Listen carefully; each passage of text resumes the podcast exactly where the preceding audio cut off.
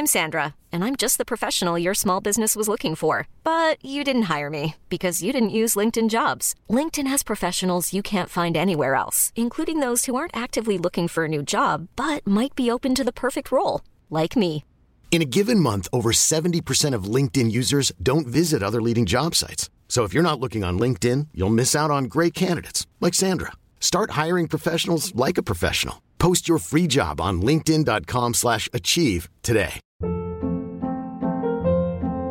Hold up. What was that? Boring. No flavor. That was as bad as those leftovers you ate all week. Keke Palmer here, and it's time to say hello to something fresh and guilt-free. Hello Fresh. Jazz up dinner with pecan-crusted chicken or garlic butter shrimp scampi. Now that's music to my mouth. Hello Fresh. Let's get this dinner party started. Discover all the delicious possibilities at hellofresh.com.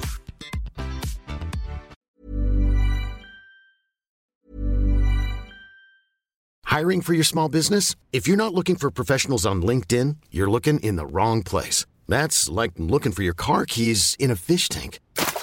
LinkedIn helps you hire professionals you can't find anywhere else, even those who aren't actively searching for a new job but might be open to the perfect role. In a given month, over 70% of LinkedIn users don't even visit other leading job sites. So start looking in the right place. With LinkedIn, you can hire professionals like a professional. Post your free job on linkedin.com slash achieve today.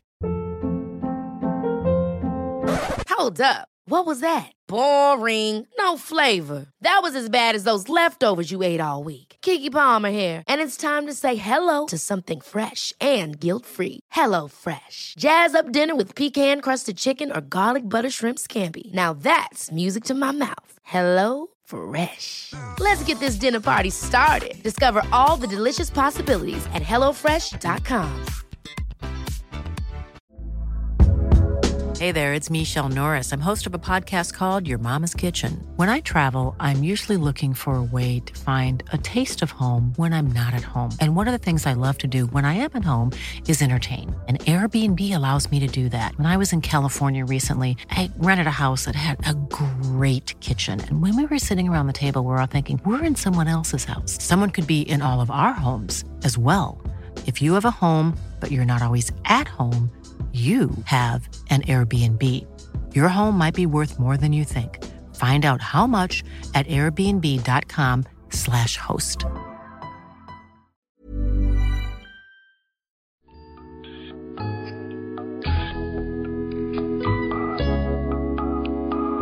Good afternoon, this is Resonance 104 FM, 104.4 FM, sorry, and you're listening to Little Atoms with Richard Sanderson and me, Neil Denny. Little Atoms is a show about science, rationalism, humanism, and the progressive left. Each show features a guest from the worlds of science, politics, and journalism, talking about subjects as diverse as conspiracy theories, cosmology, religion, the New Age, human rights, and the state of the left. Our guest today is the writer and filmmaker Jon Ronson. So we'll have a little more music, and then Richard will introduce John.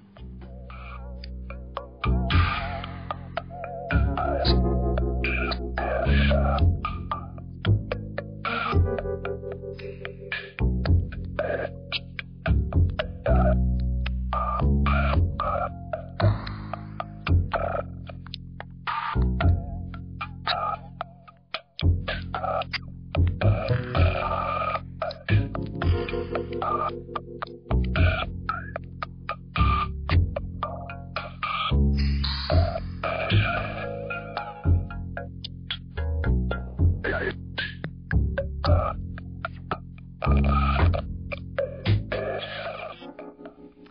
as Neil was saying, Little Atoms is Resonance FM's science and politics slot.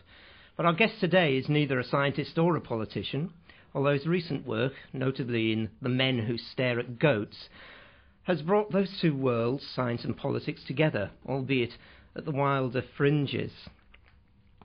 He's a writer and a documentary maker whose work has given us some memorable character portraits of people as disparate as Omar Bakri, Ian Paisley, and David Icke. He was also, very briefly, the keyboard player for Frank Sidebottom. Jon Ronson, welcome to Resonance FM. Hi, thank you for having me. You're welcome. And um, I'm going to ask you a first question, which took me ages to uh, write out. Is so it about Frank Sidebottom? No, we'll save that for later. I've got a few sort of extraneous things I want to ask you. Um, now, there was um, a lot of the people that you write about, um, especially in them, uh, Adventures with Extremists, um, they all seem to share sort of paranoid conspiracy theories, the New World Order and all that. And um, in a recent interview I read, you refer to an escalating paranoia on both sides, particularly since September the 11th. And uh, you speak about the extremist and the secular liberal, there being a sort of escalating paranoia. Could you expand on that a little bit for me? Well, I, I noticed that when I was in Vancouver with David Icke. Um, David Icke was going around the world saying that you know that the, the global elite, members of the Bilderberg Group and the British royal family and so on, are all 12-foot lizards who've adopted human form. You know, child sacrificing, blood drinking, paedophile reptiles. Um, Kris Kristofferson, Boxcar Willie, the Queen Mother, Hillary Clinton, but not Bill Clinton. Um, and I mean, I, and I knew about David Icke's lizard theories for a while, but I didn't kind of want to touch them because I thought it was just nuts, and there was nothing to say. But then I heard that there were all these secular liberals, members of groups like the Canadian Jewish Congress and the Anti-Defamation League and Anti-Racist Action. Um, you know, people very much from my side of the fence. Yeah. Um, yeah, and, and, and people I who I liked very much on a you know one-on-one basis. But they were all convinced when David Icke said 12-foot blood-drinking lizards, he was using code, and what he really meant was Jews. And David Icke would say, no, no, I really do mean lizards. And they'd say, well, that's code too. And, and there's kind of no winning, you know. And and I and, and that's when I began to notice, you know, as the extremists were getting crazier, so were our responses towards them. And obviously, all of this was was pre 9/11. I mean, my my adventure with David Icke was was a few months before September the 11th. Um, but obviously, you notice kind of resonances of of that. Um, I hate to use these American phrases, but I can't think of another phrase. That kind of sort of symbiotic relationship between between the people on our side of the fence and the people on their side of the fence. That we kind of need each other, and and it spirals into nuttiness on both sides. And you obviously notice resonances of that in in the post 9/11 world, do you not?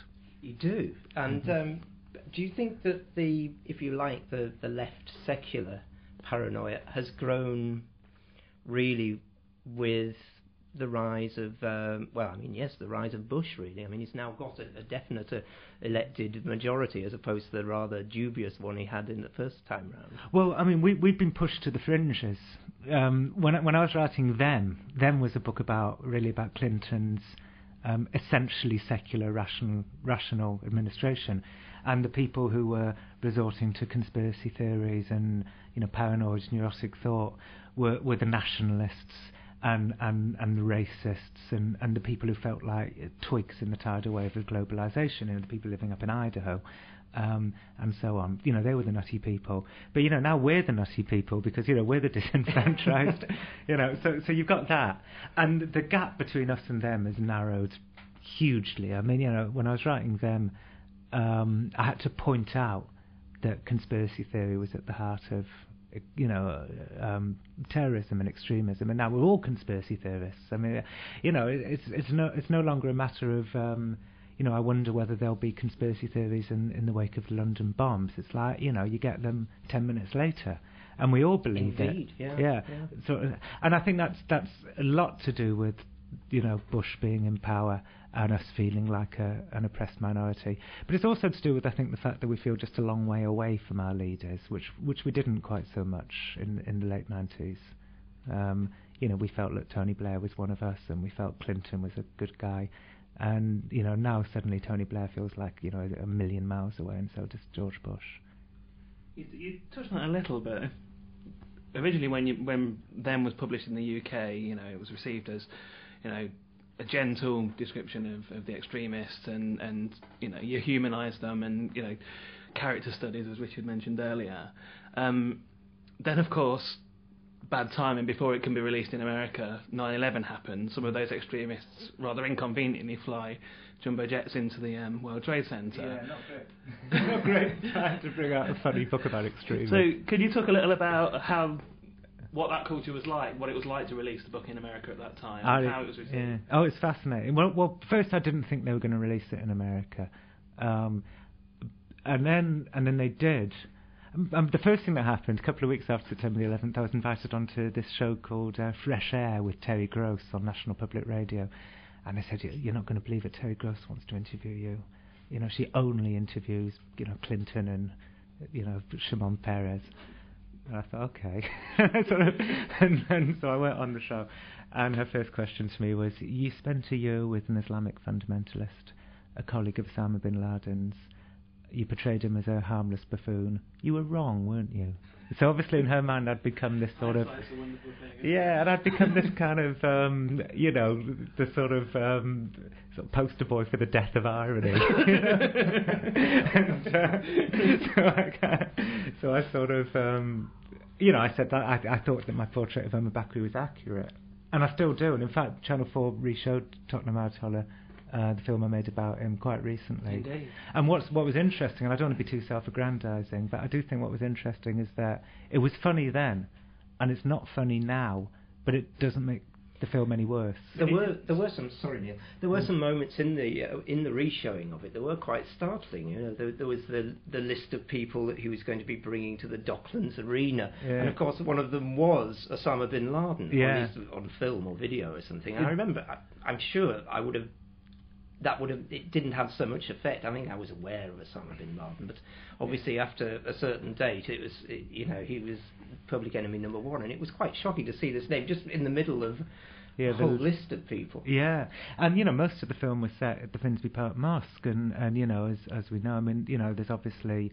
a lot of problems with the new terror terror legislation about closing down mosques and you know glorifying you know all, all of that stuff. But you know the Finsbury Park Mosque at that time was was clearly a hotbed of terrorist planning. Um, you know we know that Zacarias Moussaoui was there, the 20th hijacker, and Richard Reid I believe was was there. Um, and so it is kind of funny to think that we were bumbling around in a silly way, you know, at that at that time. Interestingly, nobody nobody from the police ever called to us to look at the rushes. But do you think the same about Omar now? I mean, would you still say he was bumbling, or do you think he had he did have a hand in Richard Reid and things like that? It's really it's it's really hard. I can't I can't come to a conclusion about Omar. I just can't. When I they wanted me to Channel Four, they wanted me to sort of come up with a conclusion. I just couldn't because part of me thought, you know, actually maybe he was a piece of the jigsaw puzzle. Maybe he's Mm. cleverer than we all thought, and he ha- he actually played you quite well. Yeah, it's it's quite possible. Um, it's quite po- not that I think you know even if that's true, I don't believe that he would have played me to the extent you know that he would have sort of acted like a silly fool in front of me, and then as soon as my back was turned, you know, turned into a into the sort of Machiavellian villain. You know, I don't think he would have done that, but I think it's quite possible to act in that silly way towards me and act in the in the same way towards Richard Reid. Um, but with a purpose and with some with some influence. You know, I do think that's possible. I mean, in the end, at the end of the film, I came out with the you know conclusion that there was kind of nothing beneath Omar, mm-hmm. and, and and you know, it was I can't remember what the, the phrase that I used, but something like you know, it, it seemed you know kind of inappropriate for the for the government to dazzle us with shows of strength against people like Omar. But I'm not sure, you know. I think, and I don't think anybody's sure. And actually, I'm not. I don't think the government necessarily were wrong to to chuck Omar out mm. because you know nobody knows. I mean, there's no there's no hard intelligence on Omar, and I think they were just being cautious. And I think within you know within that you know the context of the weeks after the London bombs, it was probably right to be cautious. Um, but I didn't say that at the end of the film. I kind of said that it, it just seemed, you know, Omar's world just seemed empty, which is which is possibly equally true. You could be thought of as sort of not necessarily inventing, but certainly popularising this sort of the faux naif style of interviewing, where you seemingly get close to the subjects to get into their confidence.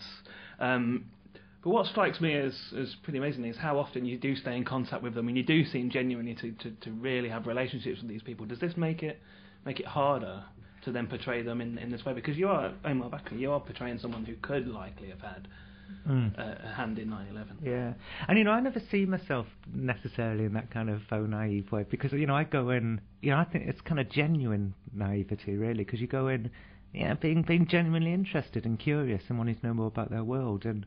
you know, I, I, I very rarely am sort of laughing under my hand. I mean, it hardly ever happens because I'm just really interested to be with them. Well, I say in the way that it's become a genre, hasn't it? There are other reporters Yeah. that are doing the same thing. I have unleashed a Pandora's box of. What have you started? I, I, I, I, I planted a bunch of seeds, and this vineyard of faux naivety has grown in my wake. Um, and uh, yeah, no, I think. Um, but yeah, but sometimes they suffer. I mean, it doesn't happen that often, and I, I'm always happiest when it doesn't happen. Like it didn't happen with Ian Paisley.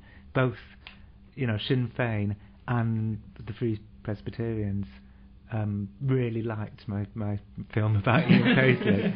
And, amazing. yeah, so so Paisley and his people loved it, and you know the IRA loved it. So that's right. I had Um, one very simple question about the Paisley documentary. Did you warm to him at all? Uh, it wasn't easy to. I, I, I can tell you a story about him. I've, I've talked this to it before, and they cut it out. I think it's kind of, it's like an unpleasant story. It's a bit too personal, but I'll tell it. Okay. All right. Well, I'll tell it anyway. Um, I, my wife was pregnant when I was um, when I was with Ian Paisley in Africa, and um, you know we'd had our sort of rocky moments, me and Paisley. But my wife phoned me up in a bit of a panic because they said that there was like a one in something, one in 250 chance that that our son would, would have Down syndrome. Um, and I, you know, I was in the kind of Yaoundé Hilton, and, and you know, I'm sort of a bit neurotic at the best of times. Um, so obviously I freaked out, and I thought I need to talk to somebody about this. And immediately the person I thought I should talk to was Ian Paisley. I wanted sort of religi- I wanted sort of guidance and counselling from Ian Paisley, not like my best friend, the producer or the cameraman, but Ian Paisley. So I went downstairs and I found him, and I sort of approached him and said, Dr. Paisley. He said, not now. and kind of walked off. So, you know, so, so I never got to do it. But, um, so I must have liked him, you know, to, to, to an extent.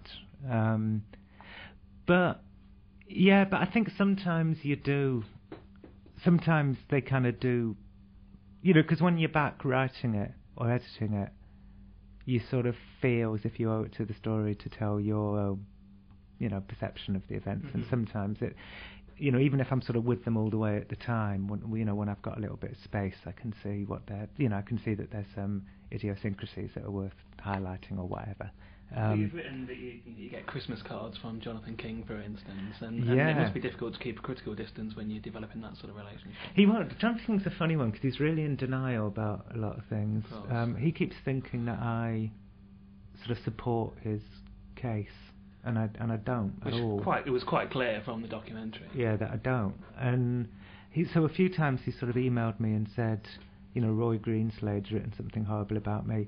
Will you email him and set the set the record straight? What power you have! I know. but so it's a funny one, Jonathan. He'll sort of just take the bits that he wants to take from from a relationship. Um, yeah, but yeah, no, my wife gets a bit annoyed.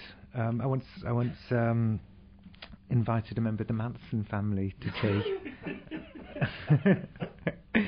um, Which one? Sandra Good. She was in London. She wanted my postcode, and I said it was at the time it was one N1 1JX. And she said N1. I said 1JX. J I said J for John. X for what you've got carved in your forehead. and she said that's not funny.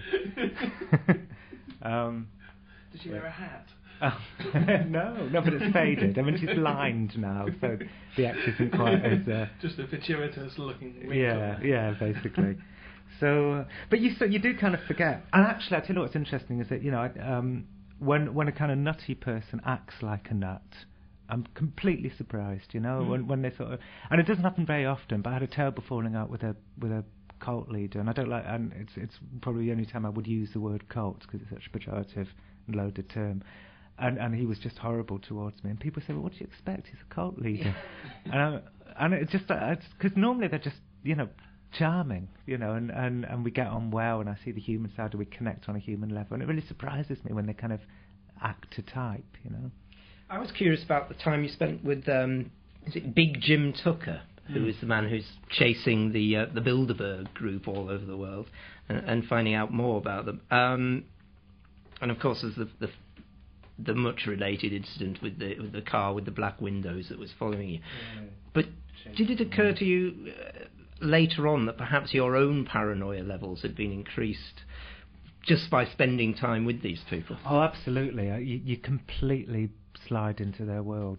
And I think you'd be a worse journalist if you don't. You know, if you can go in with all your skepticism and, you know, urban cosmopolitanism, you know, sort of like a suit of armour, um, it, you're not going to have a good story because you're just going to be some some guy with arched eyebrows in the middle of a you know smirking ironically. Yeah, and and that you know I hate that as much as anyone, you know, um, and um, so uh, you know.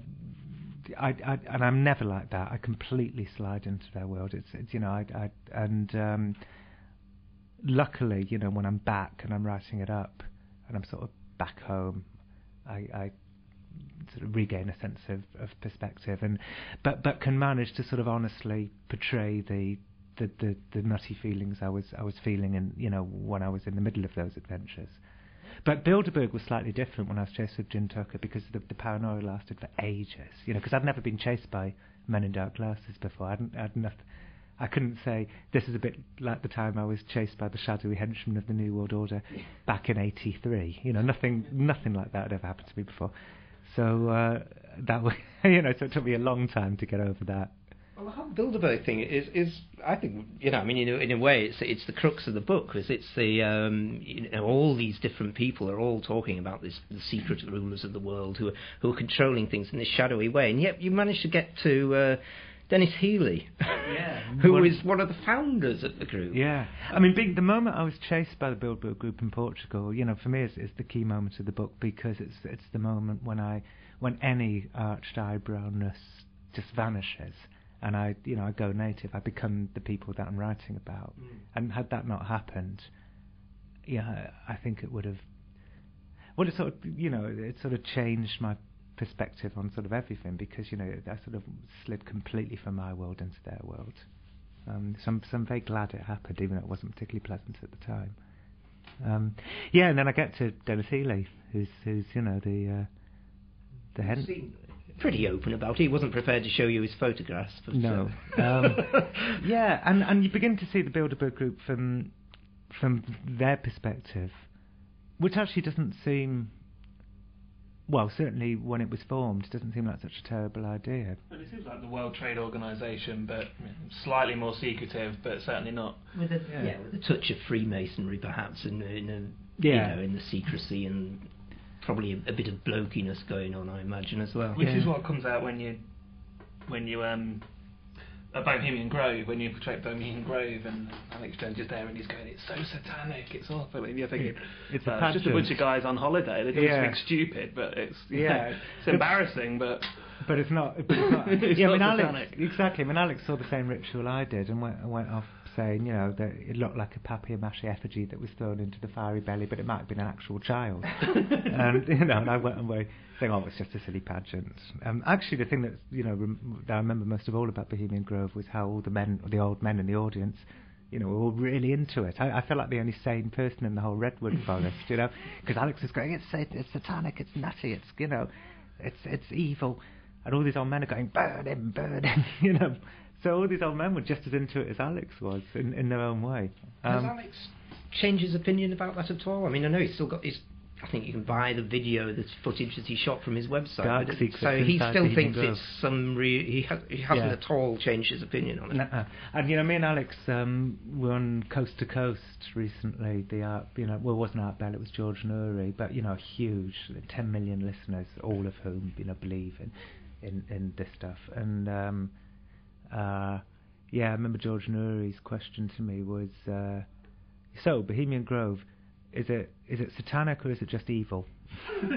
um, so what I mean, did you reply? I, I, I said I, I said that I thought that it was you know a kind of made up ceremony because America's a new country and and you know so they sprinkled a bit of Broadway and a bit of paganism and a sort of bit of Shakespeare yeah, a little bit of Satanism, and I sort of stuck it all together and came up with this ridiculous pageant.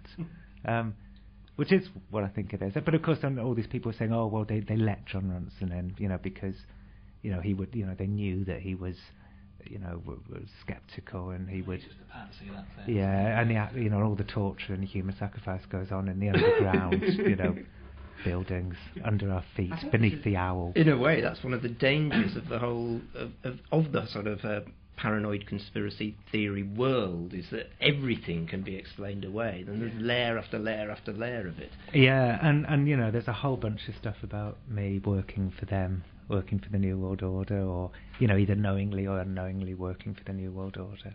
Really, that's interesting. And you've infiltrated Resonance FM. as Yeah, oh yeah, subliminal messages. John, one of the things that's um, fascinated me recently is the way that uh, some of the sort of quite mainstream things, whether it, whether it be the Church of England or uh, or the army, for goodness sake, are starting to um, assimilate new age and, and, and fringe ideas. And and this particularly, uh, as as applies to the army, was um, what ha- is what you write about in The Men Who Stare at Goats.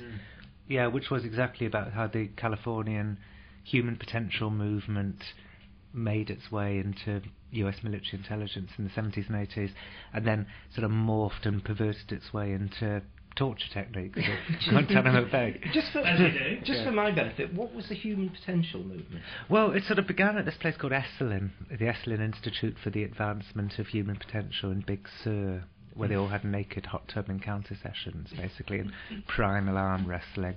And all these people came out of that small gang, like Richard Bandler, who invented neurolinguistic programming, um, and EST, you know, Werner, what, Werner Erhard, is that his name? Um, um, but also out of this world came came uh, Lieutenant Colonel Jim Channon. Oh, Tony Robbins, you know, they, they, you know, all these kind of gurus all came from this kind of small gang of Californians in the late seventies. But in the midst of this was this guy called Lieutenant Colonel Jim Channon, who um, went to all these places and hung out with all these gurus and, and became the U.S. Army's New Age guru.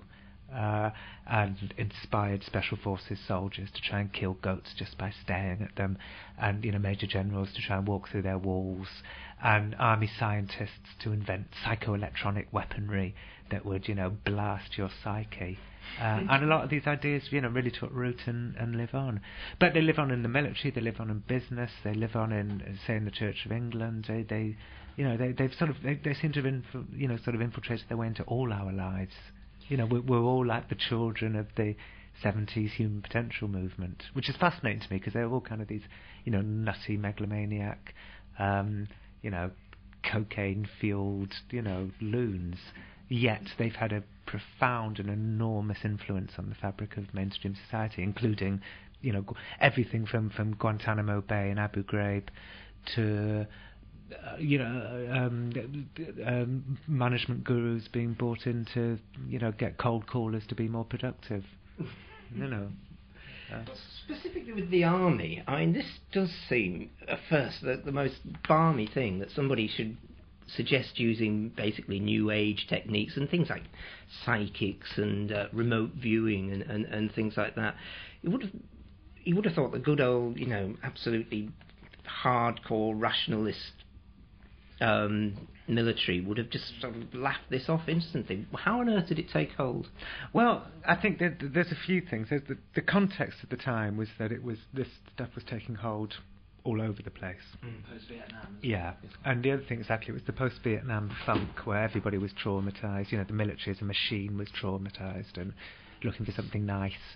Uh, and also, the U.S. military does have this long-standing uh, notion that they shouldn't be afraid to to think a long way Think the impossible. Exactly, to be all that they can be. Um, and, you know, they would argue that a lot of very good inventions have come from this way of thinking, like the high visibility jacket.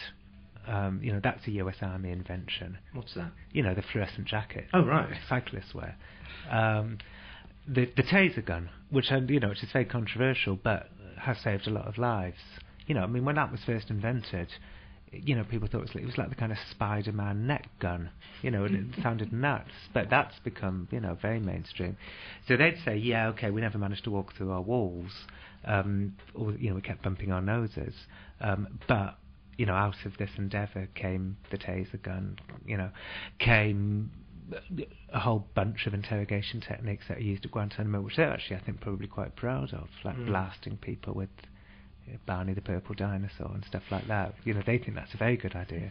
Which, as you uh, as you as you actually say in your book, was uh, was actually taken up by a lot of the press in both America and I think in Britain as well as a, as a kind of comedy story. The, the Yeah. you know the dancing poodle at the end of the news story was uh, you know they're playing these records to people, but it, Yeah. it was torture. Oh yeah, horrendous. I mean, you know, they'd they'd, they'd um, get these people, stick them in a shipping container in desert heat, blast them for like you know 24, 36 hours with Barney the Purple Dinosaur while flashing a strobe light in their face. You know, they'll have their legs and arms bound. You know, maybe they'd be hanging upside down. But because it was Barney, the I Love You song, you know, everybody, including the Guardian, you know, including my own paper, so oh, we've all had to listen to Barney at three o'clock in the morning. It's not that bad. You know, I think I think we we all fell victim to a to a good sort of psyop magic trick that we all started thinking because it was Barney, torture isn't that bad. But there's a section in the book where you're um you took it to a soldier that was a guard at Abu Ghraib, and he's talking about it being like like the haunted hotel in The Shining, and and um he mentions quite rightly I think about you could say this sort of thing is quite benign now because obviously when Saddam Hussein was in charge, he was supposedly dissolving people in acid. Husbands were watching their wives being raped by gangs of men and things. So I could certainly see why the you know the U.S. Army would would be of the opinion that mm. what they're doing is you know is a, is a lot more friendly. I mean I don't necessarily agree with that. But. Yeah, well, they would certainly say that you know all these new age techniques that are being used, even if they drive people insane, it's still better than killing people. Mm-hmm. You know, that's that's that's their their rationale. Um, but it is it's, it is still torture. Um, but you're right; it's not as bad as being dissolved in acid or crucified, which you know, which is what Saddam was doing in in that, same building. It was a bit creepy when the Abu Ghraib guard saying to me that it's as if the building wanted to be back in business. It's as if they were sort of yeah forced into. He said it was like you know the Overlook Hotel and Shining. Um, you know the building was telling them to do this. It really should be knocked down, shouldn't it? Yeah, It's it not, a, not a nice thing. Um, yeah, and um, God, I've lost my train of thought, and it was going to be so interesting. well, I'm sure we'll get it back. So I'll I'll, um, I'll try and come up with something else to to. Uh... Oh yeah, so we were talking about Jim Channon, and uh, who was the person that started this. And tell me about him. I mean, what what sort of fellow was he? I mean, He, well, he's very canny, Jim. You know, he's got all his kind of robes and his long hair, and you know, this "Welcome to my home." You know, um, come this way to the banyan tree. I invite the wind.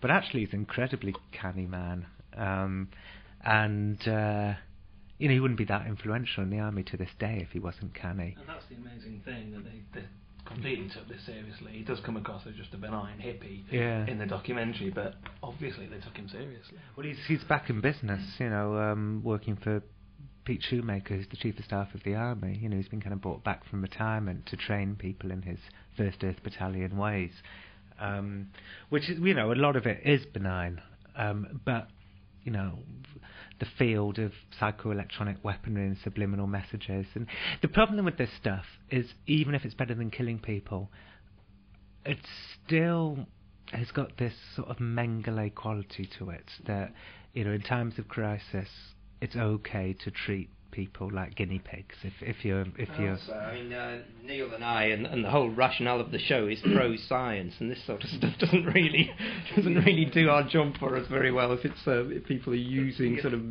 scientific research to find new ways of torturing people. Yeah, well, both a Guantanamo detainee and an Abu Ghraib guard said the same thing to me in the Men Who Stare at Goats. They said that um, you, the way you should look at these places, Abu Ghraib and Guantanamo, are like experimental interrogation labs where all these ideas that have sort of floated around in the dingy world of the theoretical suddenly have a chance to flourish. Because obviously wars don't come along that often, so they need to. And, and, and when these things do come along, and you see it throughout you know, the last 20 years of American history, the same thing happens. It's like guinea pigs in the midst of a golden opportunity. That's what the Branch Davidians were at Waco.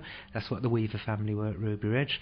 That's what, to, to a lesser extent, what Noriega was in, in, uh the Vatican embassy in Panama um, City. But certainly what you know the Guantanamo detainees and the Abu Ghraib detainees are. They're, they're guinea pigs in the midst of a golden opportunity to try stuff out. And I'm not necessarily being kind of critical of it. You know, I, I, but I think it's it's certainly um, it's certainly the way you should look at those places, which is why I think people like Seymour Hersh were were to an extent.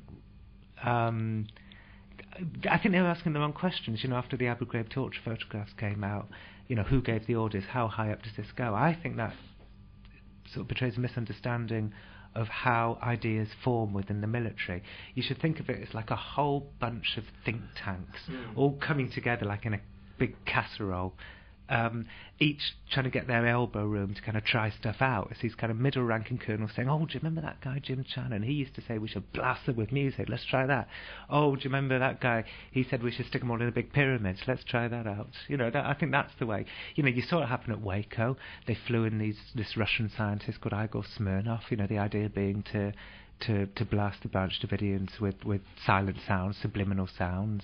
Um, you know, then there was the Nancy Sinatra lot, then there was this lot and that lot, and it was all, you know, it's like they all had, you know, all trying to get their ideas to the fore, like a casserole of intelligence in an experimental lab. Oh, sure, Donald Rum, pardon me, Donald Rumsfeld will be um, he'll be pleased that yeah, letting him off the hook there. well, no, he's part. I mean, he's certainly part of it. Yeah, but he said, um, you know, the reason why Jim Channon's back in the fold was because he said we need to have creative input into the war on terror, which reminds me, you know, kind of, and I, I don't mean this t- to sound blithe, but it, it, does remind me a bit of, of the, you know, of the way Hitler would operate, which was basically, you know, we need to and come up with a way to do this, and then it all, you know, all his kind of minions would scuttle around trying to come up with ideas, mm. and that's, you know, what Rumsfeld would say, you know, we need to think of more creative ideas, and then it all scuttle around thinking, you know, trying to please him with creative ideas, um, you know, like musical torture good example. I'd like to talk about that if I, if I can, because um, there's the bit in the uh, there's a bit near towards the end of the Men Who Stare at Goats, and the whole book actually has an interesting trajectory because it starts off quite light-hearted. Oh, look at these sort of weird hippies in the army, and it gets progressively darker really as you head towards uh, um, Guantanamo Bay and Abu Ghraib, and there's this extraordinary story that you hear from um, the British released prisoner. I forget his name now. Uh, Jamal Al Harith. Yeah, mm-hmm. and he tells this bizarre story um, about somebody bringing in a ghetto blaster and playing him something like Kris Kristofferson and Fleetwood Mac at normal volume. Yeah. Um, and then and just leaving it on there, leaving it in in his cell. Yeah. Well, they they took him to an interrogation cell and they'd stick on Kris Kristofferson the whole CD so it wasn't even a repetitive Barney the dinosaur over and over. And, and it wasn't being blasted either.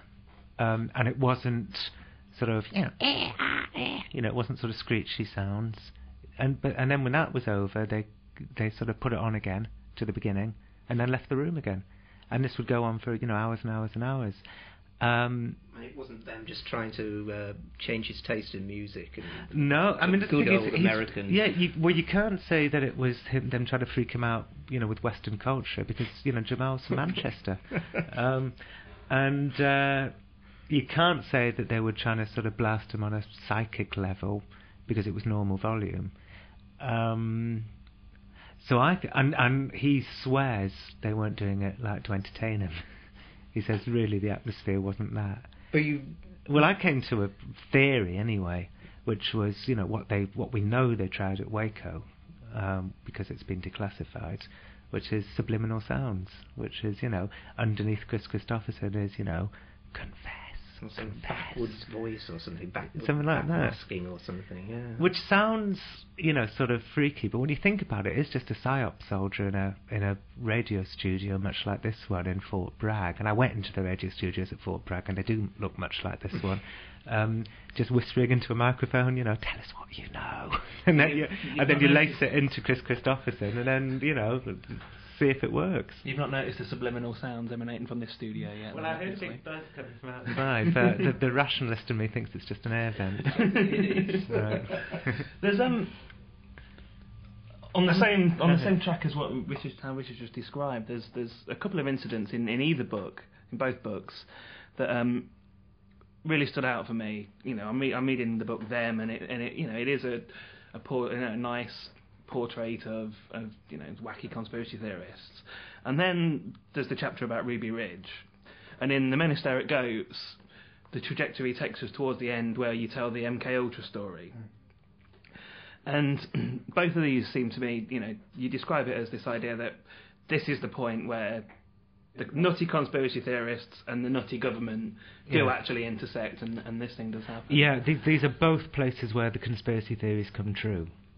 Um, certainly, and where your sympathy lies, you know, entirely with. Well, certainly in the case of Ruby Ridge, your sympathies lie entirely with the with the Nazis, basically. you know, um, which is you know, Which is an unusual yeah, which is very odd. I know, very odd, but but true.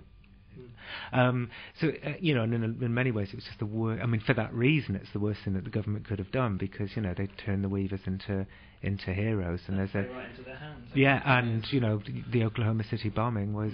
Um, I mean, there was th- you know McVeigh said there were three things that inspired him to do that: the first Gulf War, Waco, and Ruby Ridge. I mean, you know McVeigh took the same journey I took, which was you know up to the cabin. The, ru- the, I should probably explain for listeners who do. don't know. It's just as, it was a family of. Um, they weren't white supremacists; they were white separatists, which in that world, you know, is very. You know, they say it's a very different thing. Um, you know, they they thought the New World Order was going to get them, so they moved up to a cabin at the top of the mountain in Idaho, uh, quite near a golf course. You know, there's no, nowhere in America is that far away from civilization. Um, and they got all paranoid in there, you know, the Bilderberg group are going to get us. Bilderberg. Um, they're watching us from the bushes, and they were watching them from the bushes. You know, they, you know, the ATF and the U.S. Marshals um, w- sent an undercover agent to get Randy Weaver to to become a you know a, an informant for them uh, and spy on the nearby Nazis, and he said no, so they entrapped him into sawing off a shotgun slightly below the legal limit, and they said, ah, now you have to become an informant for us, you know, because otherwise we're going to get you on a gun charge. And Randy said no way, and he sort of shut himself in the cabin. And what you had then, it was like, you know, like I said earlier about, you know, David Icke, you had this, a sort of spiral of nuttiness on both sides. Inside the cabin, the Weavers became convinced that they were watching them from the bushes, and the people in the bushes watching them were became convinced that the Weaver family, this, you know, basically sweet, nutty little family with these little baby kids running around, were like, you know, the USSR. Yeah, massing some. Yeah, with with with you know, landmines, and it was a compound. Suddenly, it wasn't a cabin anymore; it was a compound, and they were like the greatest, you know, enemy America faced. And you know, when you've got that much paranoia on both sides, it's going to explode. And it exploded with the FBI and the ATF, you know, killing the little boy Sammy Weaver, and then killing Vicky Weaver, you know, who was unarmed. She was just holding a baby, and they killed her. They killed the dog, and and um, um, and it gave birth to the militia movement and to Timothy McVeigh. Yeah, I mean, it was grotesque and it had, in every way, it was the wrong way of dealing with anything. Absolutely. really. Plus, I mean, it was so interesting. I mean, I hung around quite a long time with, with Rachel Weaver, one, you know, one of the daughters, and you know, you just couldn't meet a lovelier, more intelligent, you know, nice person. And, yeah, and and um, well, that that was the downside. I had a bit of a crush on her actually, and I, I thought to myself, you know, if if I wasn't married and if Rachel didn't believe that you know the Jews were the mud people, maybe. Just a couple of barriers there. yeah. Well, I'd like to talk a bit more about the, you know, this sort of conspiracy theory because it is something that worries me enormously. In that, you know, I'm, we've talked a little bit about it. It, it isn't just, you know, your neo Nazis who believe this. It's a lot of. Uh, it's now starting to be people on the left and people like um, Icke are, are happy to their website, you know, if you look at, at, at Icke's website, for example, you don't really get the nutty stuff at first. You just get this sort of the standard The sort of good Michael youth Moore culture, stuff. anti-Bush, anti-war, Mm. anti-pollution, good stuff. You know, Yeah. nice and inviting. And it's only, you know, you actually have to go into it quite a way before you find stuff about the lizards out. Yeah, yeah. And um, And it's, I think it's a little bit dangerous. I've got to say. I mean, I th- as, as a Jew, I find it a bit dangerous because I think that um, you know there is anti-Semitism laced into a lot of these conspiracy theories. You know, it annoys me a bit when you know a sort of anti-Israel feeling gets so mashed up with anti-Semitism. Um, which which seems to happen a lot. I mean, a lot of Jews I know, you know, have sort of stopped reading the Guardian because they think it's crossed the line from anti-Zionist to anti-Semitic. Um, I mean, I, I don't know if that, I mean, I'm, you know, I work for them and I'm Jewish, and, and so do lots of other Jews Well, work for them because we control the media. um, But, yeah, but, um, the yeah, the comment editor has uh, certainly taken the commentary in the, uh, in Yeah. the Guardian into in interesting areas recently. Yeah, absolutely, absolutely, and and so you know th- there is, you know, this this stuff is getting laced into, you know, th- the left thinking. I'm wondering what we can do to counter. If, if I mean, I'm, I don't know why I'm asking you specifically, Jon, because uh, but you've, you've, got an investi- you've investigated it to, to an extent, and you've seen the sort of wide variety that there is of, of conspiracy theories. The problem with the left at the moment is polemicism. There's too much polemicism on the left. This is the problem, because polemicists, you know, by the very nature of polemicism, lie. Uh, you know, polemics is all about lying. It's all about cutting out the stuff that doesn't fit your agenda. You know, Michael Moore does it. Um, you know, every leading left-wing um, commentator I can think of does it, including some, you know, good personal friends of mine. um, and I, you know, I, I, I find it to be, you know, a, a- a slightly sort of dangerous way of doing things because it turns everything black and white. And mm. you know, we liberals are always quite good at, you know, not being black and white. Yeah. And it's also yeah, it's it's it's trying to make things simple that aren't simple. The fact is that you know the, the world is quite complicated, I think, and sometimes sometimes to try and just as you say, it's all there are bad people over there and there are good people over here. Yeah. That's basically heading towards the conspiracy theorist. Yeah, I mean, I happen to think that the Bushes are, are basically all bad, and it's very mm. hard to find anything good with the Bushes. But, you know, I don't believe the stuff in Fahrenheit 9/11. I don't believe you know the Bush-Saudi connection. I don't believe that Bush, you know, knew 9/11 was going to happen, which is basically what Michael Moore was trying to make us think in that. There's a fascinating scene where we're introduced to the Iraq War, and he presents this scene of children in a park with flying kites and stuff, and it's Yeah, Goebbels lo- would have lovely been Iraq. proud of that I sequence. know, It's it's so shocking. propagandistic, It it's amazing. absolutely shocking. You know that that you know before the Americans invaded Iraq, all the Iraqis ever did was slide down slides. yeah. Yeah. I know. It's, it's it's crazy, and and um, I, I I wish you know there were more people on the left who who um, you know dealt in shades of grey. You know, because we, we tend not to, and it's partly a response of being the the oppressed minority. You know, being the outsider now. You know, now that you know the the kind of right wing that's thrown in power. There's certainly so, in politics so many things seem to be. Or the behaviour of America always seems to be down to.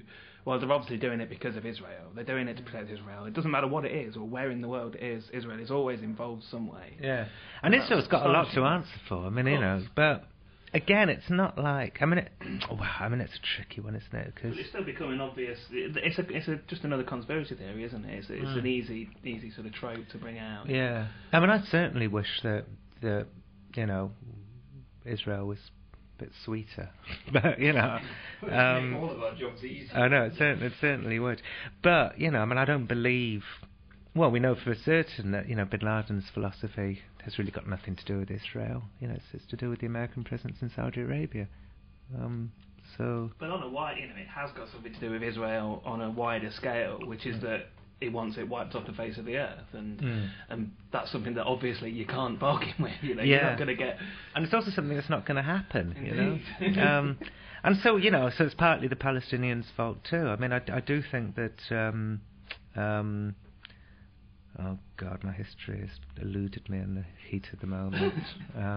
But we're going down. Um, Well, you know, I, I, Araf- well, Arafat's, you know, sort of uh, um, refusal to sign the, the, the Clinton-Begin peace accord, which actually would have created a perfectly good Palestinian state, because, you know, he wanted to put in that clause that meant that that Israel would be wiped off the face of the earth.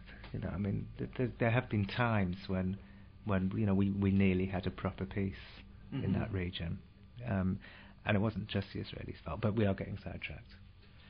If we can go back to, um, I, I, I have to raise the um, the General Stubblebine trying to walk through the walls, because I, I think it's such a lovely image because it does seem. I mean, it, you know, it seems so reasonable actually. You know, this yeah, yeah, this idea that you know an atom is Mostly they, made up of they compare an atom to you know Winchester Cathedral with a fly in it or something. Yeah. Talking to Simon Singh last week, and he, he was talking about this sort of thing. Right. and it Okay. seems very reasonable, but uh, Yeah, no, he said that the atom is made up mostly of space, and the wall and the human body are made up mostly of atoms. So it is possible to merge the spaces, and you can walk through your wall. But of course, you know, the key word in this is mostly. Isn't it? uh, the atom is only made up mostly of space. You know, there is a, there is some solid matter in there. you do think, well, Um, it does seem like a reasonable proposition, but then why am I not falling through this chair? Exactly, you know, you just being fall- pulled towards the centre of the earth. Yeah. so in a way, it is lucky that it didn't work because exactly he would have fallen through to the basement, wouldn't he? If he'd managed to master the technique, he would have got all the way to Australia. Um, Well, yeah, If you got sidetracked halfway through, would you sort of be stuck sort of halfway. through a wall and sort of the, the, the same thing I always used to worry about in Star Trek when they did the beaming down. Yeah. like, It is a- they never a- hit walls or they never landed five foot above the ground. Yeah. And I'm sure there's more than I found out, by the way, about the wall walking. General Stubblebine, I'm sure, was not the only leading American military man to attempt to walk through his wall. I'm, I'm certain that there were teams of Special Forces soldiers at Fort Bragg who were all jogging. Got. Yeah, all jogging towards their walls and then bumping their noses. Well, we've got about two minutes, so I think. Um, I've been I- good I- though, except yeah. for my slightly offensive diversion saying that Israel was, you know, utterly innocent and the entire Palestinian. That'll go down well. Yeah, I'm that's. glad to have given you a voice. If I could live over the last, you know, if I could relive the last two minutes, I probably wouldn't have gone down that road. But We're quite glad you did. It will be on the website uh, tomorrow. Um, I had, I had a, a totally uh, unconnected with any of our usual topics. so I just wondered what, because I know you you, was, you mentioned that you were looking forward to it. What did you think of the uh, of the Dylan documentary on TV? oh, that was fantastic, wasn't it? I, I, I you know, it was amazing to see. Uh, although I, I, I, I sort of sighed slightly with the guy who shouted Judas. Well, as my friend thought he shouted Judith. Judith. my son said to me, my seven-year-old said, you know, after I don't believe you, you're a liar. He said, that's not funny.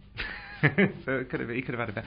But no, I thought it was brilliant. I was, I was just astonished that this footage existed of that of the Manchester after gig. all How- those years, yeah, I know. was absolutely astonishing. Absolutely. I mean that foot, but the footage from Newcastle, which they used earlier on, you know, that beautiful red um, curtain, you know, that they used at the beginning of the film with Black was absolutely brilliant, wasn't it?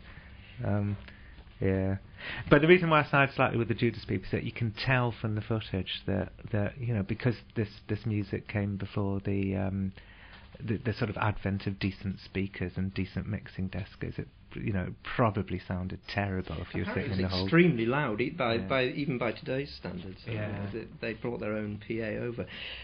Anyway, I'm sidetracking into one of my uh, one of my favourite areas. talk about that film. But it was beau- beautifully made. I mean, what a brilliant documentary. Yeah, it was wasn't nice, nice Although he does see. seem to think that, that Dylan, you know, basically died in that motorcycle accident, doesn't he? He does. Yeah. I mean, the rest of his career, you know, Desire and Blonde on Blonde are all sort of relegated to a short Aston at the end of the documentary. But that's a small criticism for what was basically a completely brilliant documentary, I thought. Well, perhaps we'll have to bring you back to talk about the documentary over an hour. Yeah, my Dylanology.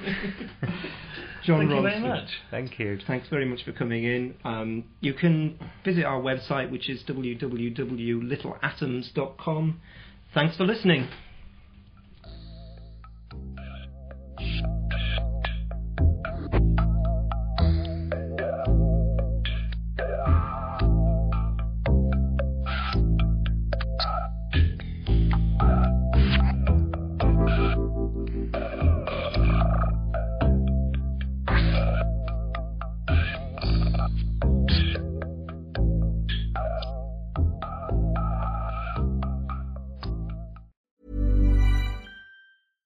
Catch yourself eating the same flavorless dinner three days in a row?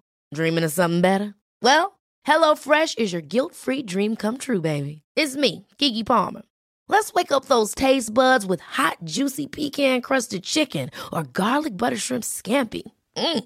Hello Fresh. Stop dreaming of all the delicious possibilities and dig in at HelloFresh.com. Let's get this dinner party started.